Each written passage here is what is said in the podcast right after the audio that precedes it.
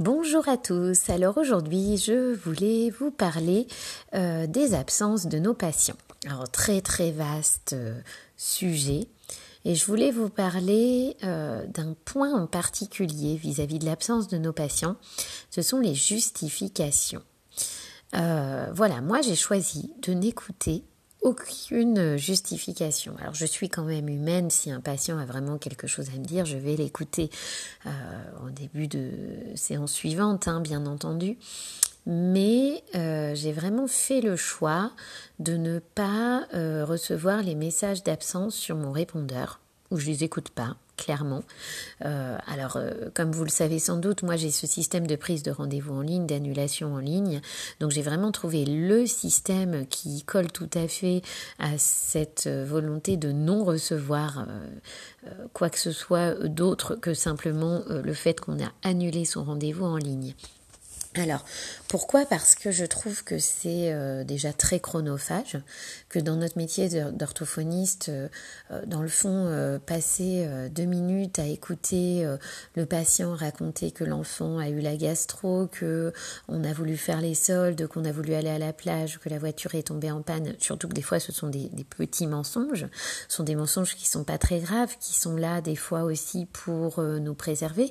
Il y a des patients qui veulent pas nous froisser, donc qui vont inventer ce genre de petits mensonges et c'est finalement une petite bienveillance au final pour ne pas oser nous dire euh, qu'ils ont oublié le rendez-vous ou que euh, l'enfant ne voulait pas venir ou voilà. Donc il faut pas non plus voir les choses forcément de façon négative.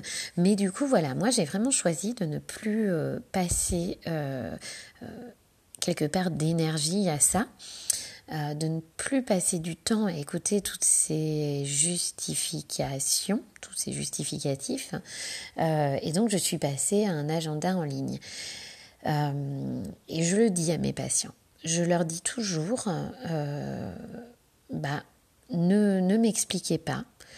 Euh, j'ai pas envie. Euh, moi, je suis orthophoniste. Je suis pas là pour euh, juger si vous aviez une bonne ou une mauvaise raison d'annuler. je ne veux pas passer du temps à écouter tous les motifs des annulations. je suis là pour rééduquer. Donc, je vais rééduquer. Je leur explique dès le premier bilan, je leur explique toujours qu'ils sont responsables de leur rééducation et que si à un moment donné il leur a semblé opportun d'annuler leur rendez-vous parce qu'ils avaient autre chose à faire. Ce n'est absolument pas à moi de juger si euh, cette raison était valable ou pas. En tout cas, à leurs yeux, elle l'était, c'est le principal. Euh, par contre, je vais leur demander euh, de remplacer ce rendez-vous. Moi, je travaille avec un léger sureffectif, donc je sais très bien que les annulations quand elles sont réalisées, par exemple la veille pour le lendemain, j'ai quasiment, euh, dans 95% des cas, les, les, créneaux qui sont repris par d'autres patients. Donc je leur demande simplement effectivement d'annuler le plus tôt possible, d'éviter quand même les annulations de dernière minute en permanence parce que dans mon système, on peut annuler trois heures avant. Donc forcément, trois heures avant, des fois, le créneau n'est pas rempli. Ça arrive, mais des fois, le créneau n'est pas rempli. Donc s'ils le font 3, 4, 5 fois d'affilée, là, je râle simplement sur le délai de prévenance. Mais euh, voilà, je ne vais pas aller chercher à savoir pourquoi est-ce que le patient a annulé sa séance. Et vraiment, je vous invite à ne pas vous encombrer avec les justifications. Euh, je pense que ce n'est pas à nous de juger ce qui est valable ou pas. Euh, ce n'est pas à nous de, euh, de devoir recadrer en permanence. Si le patient ne s'investit pas suffisamment, il le sait très bien, c'est pas du recadrage avec moi, c'est simplement qu'il repart sur liste d'attente, clairement.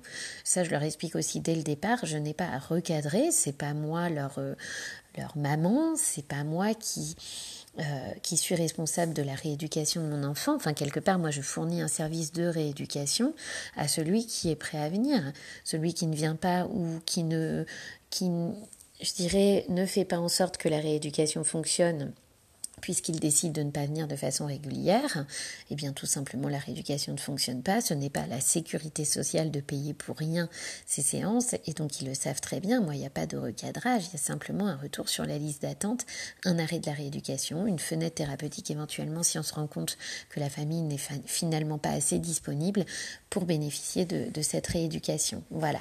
Voilà, je voulais vous réaliser ce petit podcast sur euh, cet aspect-là, ne pas écouter les donnés par les familles et bien prévenir les patients dès le départ qu'on ne va pas chercher à les entendre. Voilà. après, ça n'empêche pas d'être humain.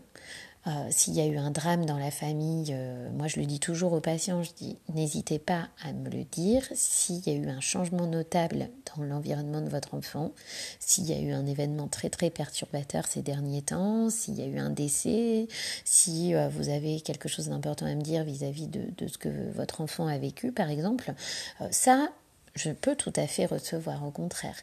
Mais voilà, au quotidien, je n'ai pas du tout envie de recevoir toutes les, euh, toutes les, justifications.